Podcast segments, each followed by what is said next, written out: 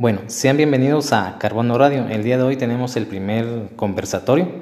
Tenemos el honor de, estar acá con el magíster Daniel de León, el cual estaremos hablando un poco de, lo que es la educación actual, de cómo está ido modificando poco a poco y cómo estaremos nosotros tratando de ver los puntos de vista de cómo poder modificar, qué es lo que está bueno, lo que está malo, los pros y los contra aquí en, mismo en Guatemala. Eh, sea bienvenido, profe Daniel.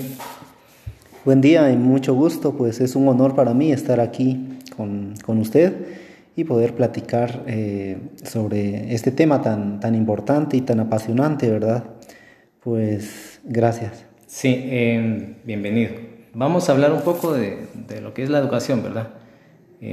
no sé, usted cómo ve ahorita la, la educación de, que siempre se ha venido con lo mismo, pienso yo, desde ya varios años, en tanto lo que es el básico diversificado, que no sé si usted piensa que con lo que tenemos ahorita es suficiente para tener una educación o para estar rendible en el futuro, o realmente usted piensa que hace falta un montón de factores, o, es poco lo que hace falta aquí en la educación. Eh, muy bien, muy, muy interesante pregunta. Pues en primer lugar decir que la educación es un término amplio y corresponde a muchas partes de, la sociedad. Es decir, eh, no solo se educa en la escuela, de hecho eh, se educa en la familia, ¿verdad? Porque la educación es un proceso de transmitir valores, de transmitir cultura, de transmitir conocimientos. Y eso no lo hace solo la escuela, de hecho eh, hay otras instituciones más eficientes en el proceso de transmitir valores, ¿verdad? Por ejemplo, los modelos que seguimos, los artistas, por ejemplo, Ricardo Arjona, y por ejemplo, eh, Barrondo. Todos ellos son modelos que nos transmiten valores, es decir, eh, el valor de, de, la excelencia, el valor del esfuerzo, del trabajo duro. El esfuerzo tiene su recompensa. Eh, eh, ellos, ellos nos educan, los, los personajes, los líderes nos educan, los papás nos educan, la sociedad nos educa, los medios de comunicación nos educan y la escuela también nos educa, aunque la escuela se enfoca más en esa parte de la educación que se llama formación y la formación, pues, es esa eh, capacitación, eso, esa, esa, transmisión de conocimientos técnicos y científicos, ¿verdad? Para, para que podamos trabajar. Y bueno, pues no es necesario eh, eh, hacer un, análisis profundo para darnos cuenta que, que, estamos mal. Que estamos mal si, si vemos las pruebas que le hacen a los graduandos en matemática, estamos mal. Eh, en lenguaje estamos mal. Y, sé que si, si hicieran eh, otra, otros eh, exámenes, por ejemplo, sobre, sobre otras áreas, por ejemplo, ciencias naturales, inglés, tecnología, química. Sería lo mismo. Pues la, la, tendencia es de, de, que estamos mal. entonces, pues es una respuesta muy obvia, ¿verdad? No, no estamos como en papel deberíamos estar. Ah, si nosotros leemos, por ejemplo, eh, el CNB, si leemos eh, la reforma educativa y toda la parte filosófica del CNB, en papel está muy bonito, está muy bien planteado, pero en la práctica estamos mal. Entonces deberíamos de plantearnos la pregunta, eh, ¿por, qué estamos mal? Es decir, ¿por, qué no, no logramos eh, por ejemplo, que el estudiante eh, eh, aprenda inglés. Si estudió en el básico, por ejemplo, tres años y en el diversificado otros dos, si en cinco años, ¿por qué no habla inglés, por ejemplo? ¿Por qué no puede leer comprensivamente si, si ya llevó, por ejemplo, de básico a diversificado, llevó casi 12 años, no estoy mal, 12 años u 11 años de, de, de comunicación en lenguaje? ¿Por qué no puede leer comprensivamente? ¿Por qué no puede escribir? ¿Por qué no puede expresarse bien? En la escritura. Entonces está claro de que estamos mal. Viene desde la primaria, ¿verdad? Es eso de que muchas escuelas o colegios ahora ya solo es más tener ingreso de, estudiantes, no de crear buenos profesionales. Yo pienso que deberíamos de tener en cada escuela o colegio un examen de admisión. No es por decir así por, por eliminar a las personas que no saben nada, ¿verdad? pero tener un proyecto en, un colegio o una escuela que realmente los estudiantes desde que van, van con las instancias de querer aprender, no nada más de ir a inscribirse y, a sacar tareas y sacar notas por copiar o nada más, que tener a todos los estudiantes a un mismo nivel, ¿verdad? Podría ser un examen de admisión en un colegio, una escuela. Eh, sí, en realidad eh, hay muchos factores. En primer lugar, habría que educar a la sociedad para que valore el conocimiento, porque todos estamos mal educados, es decir, eh, pensamos que, el objetivo de, matricularnos en una escuela es ganar. Solo ganar. Viene el estudiante y lo que quiere es ganar. El papá lo que quiere es que su hijo gane. Y el docente pues se esfuerza y dedica mucho de su tiempo en ver eso de las calificaciones. Y no solo el docente, también en la parte administrativa y en la parte del Ministerio de Educación son muy importantes. Eh, eh, es muy importante eso, el ganar. Entonces, desde ahí estamos mal, estamos en un objetivo eh, incorrecto, porque al final eh, el objetivo nunca, nunca ha sido ganar. Ganar eh, debería ser por default, es decir, ganar no debería ser discutible lo que debería de, estar, eh, donde deberíamos de centrar nuestra atención es en lo aprendido. Yo, pongo el ejemplo, yo, si yo me, eh, me, meto a un curso de repostería, pues yo voy porque quiero aprender a hacer pasteles, ¿verdad? Sí, correcto. Y yo pago por hacer pasteles y yo estoy feliz cuando salgo y sé hacer pasteles, pero eso no, no ocurre eh, en las escuelas. En las escuelas eh, el papá está contento con que el estudiante gane, o sea, aprendió o no aprendió, eso, eso pareciera irrelevante, entonces muy poco se valora el aprendizaje, se le da una gran importancia al hecho de ganar o perder, como que si ese fuera el objetivo, entonces desde ahí estamos mal.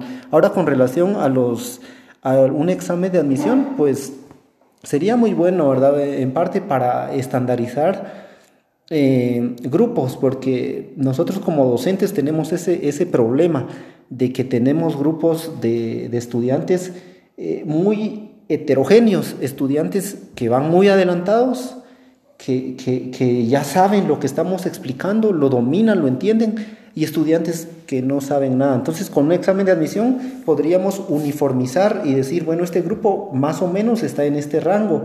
Entonces, yo tengo un punto de partida para decir, vamos a empezar desde aquí, vamos a hacer estos ejercicios, les voy a explicar esto. De lo contrario, es un grupo heterogéneo donde si estamos explicando cosas muy sencillas porque algunos estudiantes no entienden, los que sí saben van a aburrirse. O al revés, si estamos explicando cosas que ya son avanzadas para estudiantes que, que, ya van a este nivel, los que no saben y van a estar perdidos. Entonces, eh, un examen de admisión sería algo muy bueno. Otro que sería tal vez importante en estos, hablando de exámenes, ¿verdad? Esos exámenes vocacionales que nos dicen, que nos dicen que, digamos, en diversificado, me pueden decir para qué carrera me, me voy guiando, porque he visto yo algunos estudios que dicen que el 85% de, todo el estudiante, de todos los estudiantes no saben ni por dónde van bien su carrera, digamos, no escogen directamente, esta es mi carrera favorita, esta es la que voy, porque hay muchos estudiantes que nada más ingresan porque vienen de, relaciones con otras personas, dicen esa carrera es bien bonita, entonces dicen, bueno, voy a probar, No, no es porque a mí me guste esa carrera. Entonces, de repente debería existir un examen tipo vocacional que vayan guiando al estudiante para dónde estudiar, porque uno puede entrar a estudiar, digamos, diseño gráfico y realmente la computadora no es su pasión, va a ir a, tratar de ganar el grado ahí, pero nada más por nada más, porque realmente no se va a esforzar por, por ganar bien ese curso, que es por tener una pasión por esa carrera. Eh, sí, sí, sí. Lo, que sepamos lo que, lo que nos gusta, lo que queremos y, en qué tenemos potencialidades es algo eh, que debería deberíamos eh, de, de, enseñarle a los, a los niños desde pequeñitos, que empiecen ellos a ver qué es lo que me gusta, para qué soy bueno.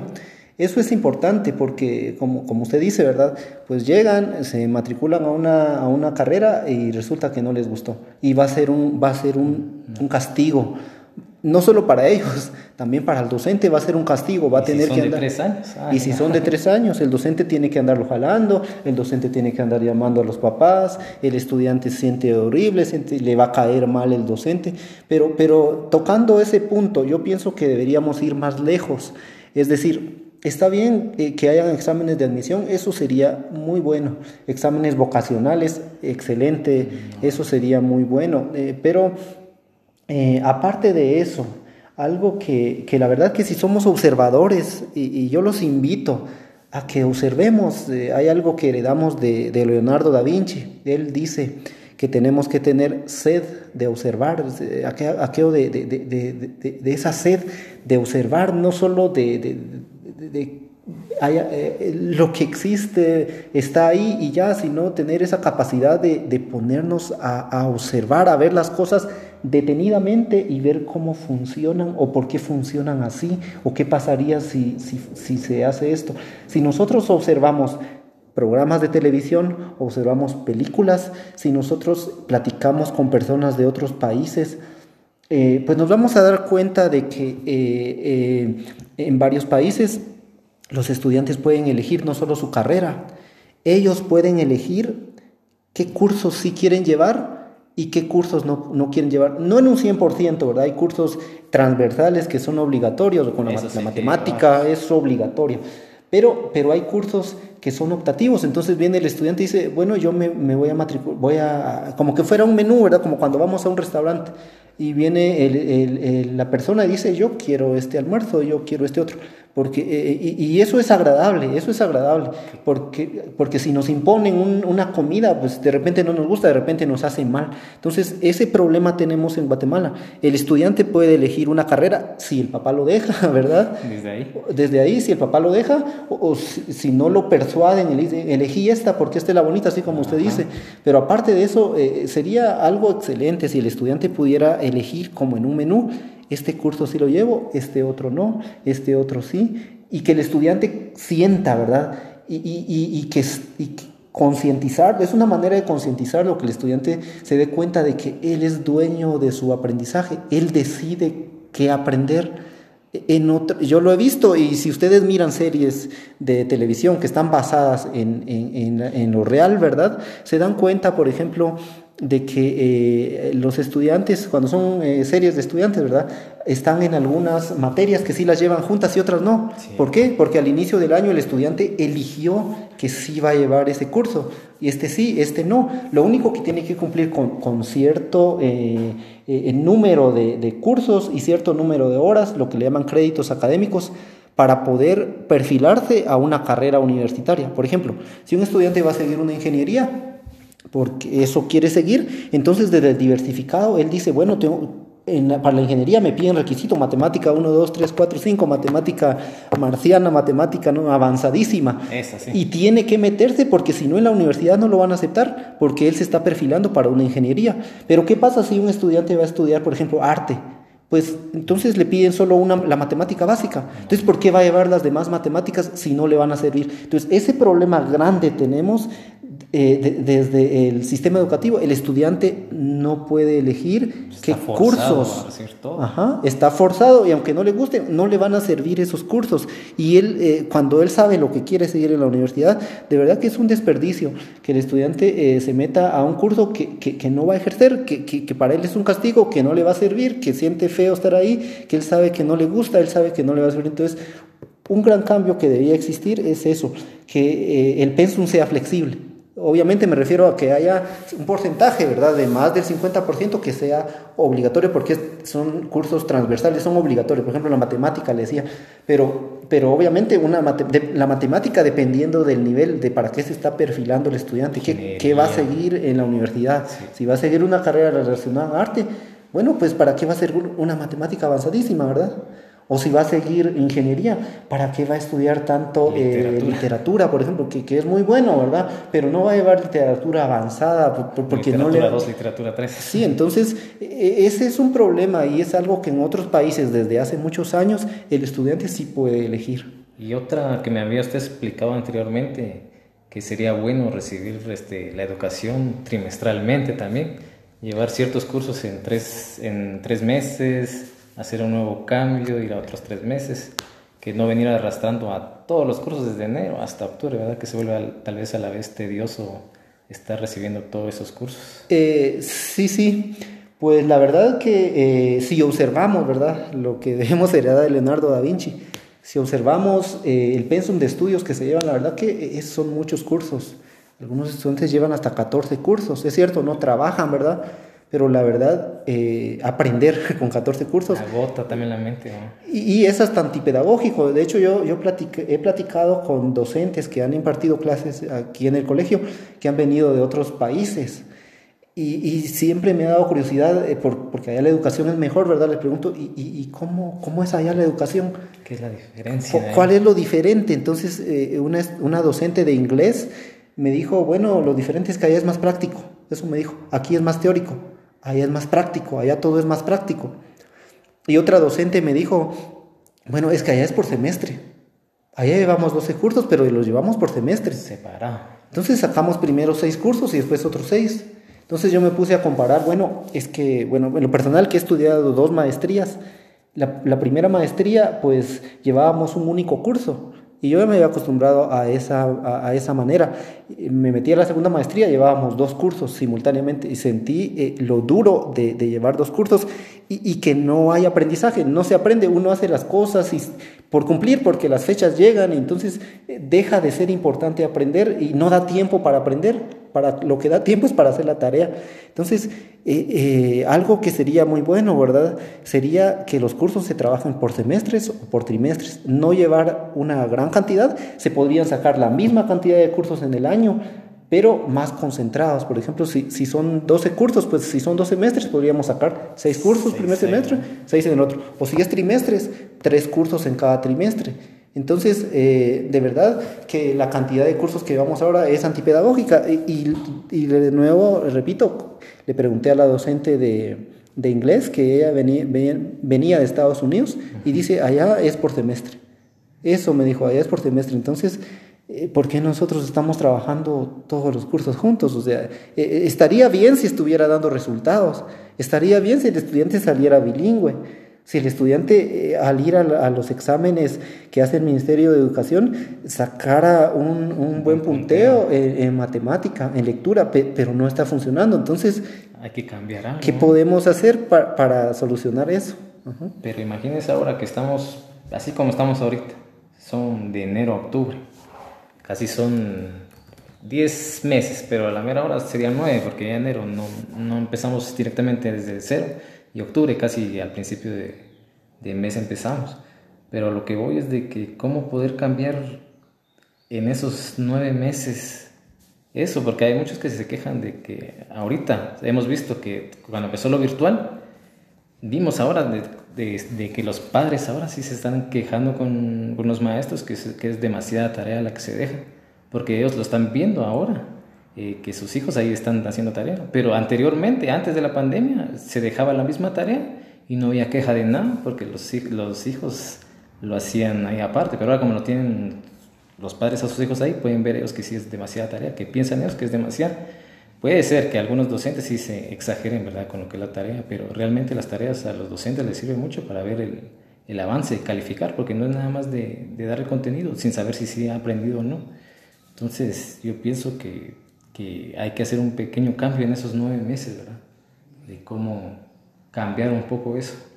Eh, sí, en lo personal, yo he dejado menos tareas, es decir, desde que empezó la pandemia. Desde que empezó la pandemia, tal vez la mitad, de, de, de, y he visto que muchos docentes han reducido, incluso han dejado menos tareas que, que cuando era presencial.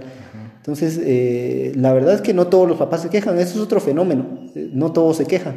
Unos que sí, unos que no. Eh, entonces, eh, se queja un porcentaje de papá, de por qué no todos se quejan, Habría, sería una pregunta, ¿verdad? Si fuera todos, todos, ahí sí. Eh, si fueran todos, pues diríamos, bueno, sí, está, hay que hacer un cambio. Hay que hacer un cambio, pero no son todos, entonces, eh, ¿qué está pasando ahí?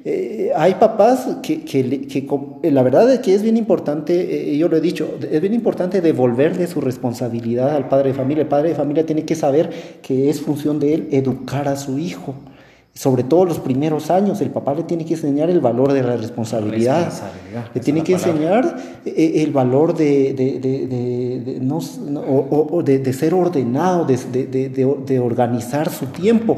Eso lo tiene que enseñar el papá. Entonces, Eh, la verdad que hay estudiantes que logran organizar bien su tiempo y, entregan las tareas a tiempo, que, que no, yo, desde mi perspectiva es, son menos tareas. Esa es mi, mi perspectiva. No, no, sé si algún docente de verdad haya exagerado y si está dejando más tareas o tareas más grandes pero eh, con quienes yo he platicado, ¿verdad? Y los compañeros que he visto, pues son menos tareas. Entonces, eh, pues hay que, hay que analizar bien eso, no podemos dar una conclusión así a la ligera.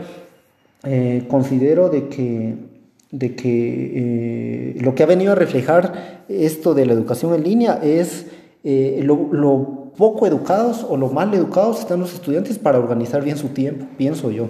Sí, eso he visto también que es mala organización, ¿verdad? Porque a veces deja una tarea uno, digamos, un martes para el otro martes y a ellos como piensan que es hasta el otro martes, ya hasta el lunes en la noche están haciendo eso, ah, ya se juntan con otro. En cambio hay otras personas que, como bien decía usted, organizan su tiempo, dejan su tarea este para un curso, este para otro curso y a la mera hora aprenden, ¿verdad? Porque no es también que hagan la tarea así rapidito. También he visto también en unos cursos MOOC que han realizado ahí los, los compañeros docentes, de que tienen que ser un curso así en, cierto tiempo. También he visto estudiantes que lo realizan en un mismo día, que eso no es lo primordial, es tratar de que ellos van aprendiendo poco a poco, que no se compliquen un poco con esos cursos. Eh, sí, sí, sí, solo por último yo quisiera agregar que al final las tareas sirven para algo y es más que para que, para que el estudiante eh, sume puntos. Eh, dependiendo del curso, yo que doy programación, eh, cursos de tecnología, la verdad es que la tarea sirve para que el estudiante practique, para que el estudiante consolide lo que sabe. Eh, la verdad es que la práctica hace que, que, que, que aprendamos mejor, que, interioricemos más, que absorbamos más. Entonces, cursos como matemática, cursos como química, ¿verdad? Física. los estudiantes tienen que practicar bastante. Entonces, ¿qué pasa si yo reduzco la tarea? O sea, ¿qué pasa? ¿Va a aprender mejor o, va, o va, a estar igual o, va a ser peor? Eh, habría que analizar eso, no tanto en función de, de, bueno, hay que dejar de menos tarea, no tanto a la ligera, sino analizar bien. ¿Qué pasa si le dejo menos tarea? Bueno, eh, él, va a lograr absorber, va a lograr aprender o, no va a aprender, pero va a ganar lo que dijimos eh, al inicio. Habría que analizarlo bien, la verdad. Todo depende de la docencia que se dé. Porque puede haber una, digamos, filosofía o literatura, pienso yo, ¿verdad? Que no doy ese curso, que no sería bueno dar demasiada tarea. Digamos, con un tema ellos se pueden descoser ahí con un pequeño tema. En cambio, en matemática, física, química, estadística, tampoco solo se les puede dejar un ejercicio y con ellos piensa uno que con eso aprendió, ¿no? Ahí sí de, depende de los cursos que, un, que el docente dé, que haya mucha tarea, poca tarea, pero se sabe por qué se está dejando nada más esa tarea, no es nada más de que le doy bastante a todos, le doy bastante, le doy bastante, de todos los cursos. No, esto va a depender de, de, lo que se va a aprender, así como decía el profe, que pueden ser cursos prácticos que son necesarios, dejar tareas, porque ahí sí va aprendiendo uno diferentes tipos de ejercicios.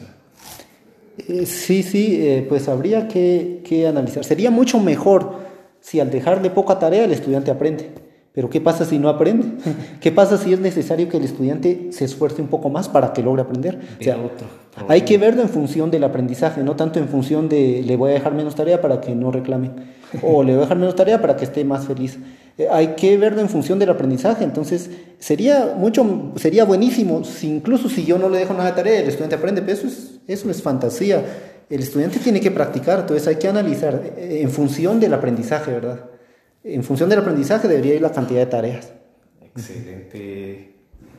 Lick, eh, bueno, yo creo que lo vamos a dejar este momento por acá, agradeciendo al profe Daniel por, por su tiempo, por estar aquí con nosotros y ahí terminando esto, ¿verdad? De, que, de lo que hablamos hoy, de que tengamos organizado nuestro tiempo a los estudiantes, organizado para que no se nos complique con el tiempo y realmente amar lo que es su carrera.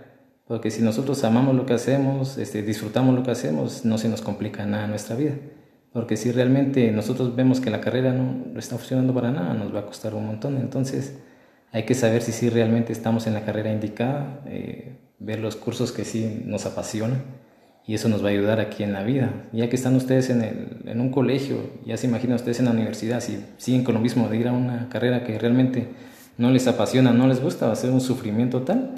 tanto en el estudio de, de, la universidad y así como también hay que ir a trabajar, ¿verdad? Que después de eso hay que conseguir trabajo y si no nos gusta la carrera y vamos a trabajar de lo mismo, no vamos a disfrutar lo que es nuestra vida. Entonces, últimas palabras, profe. Pues agradecer eh, por la invitación, ¿verdad? Y este, pues como también eh, como consejo, ¿verdad? Em, decirles de que, bueno, al final eh, el aprendizaje debería poderse disfrutar, así como disfruto una comida, como disfruto algún un deporte, el aprendizaje también debería poderse disfrutar. Entonces, de verdad de que de nuestra parte, desde el área docente, se han hecho muchos esfuerzos para, para lograr de que, de que se disfrute. entonces, Idealmente, idealmente, ¿verdad? En un mundo ideal, el estudiante debería querer aprender en un mundo ideal. El docente debería querer que el estudiante aprenda. Entonces, eh, intentemos eso, ¿verdad? Intentemos disfrutar eh, nuestros estudios, intentemos aprenderlo, intentemos eh, saborear lo que estamos aprendiendo. Gracias. Bueno, gracias por escucharnos en Carbono Radio.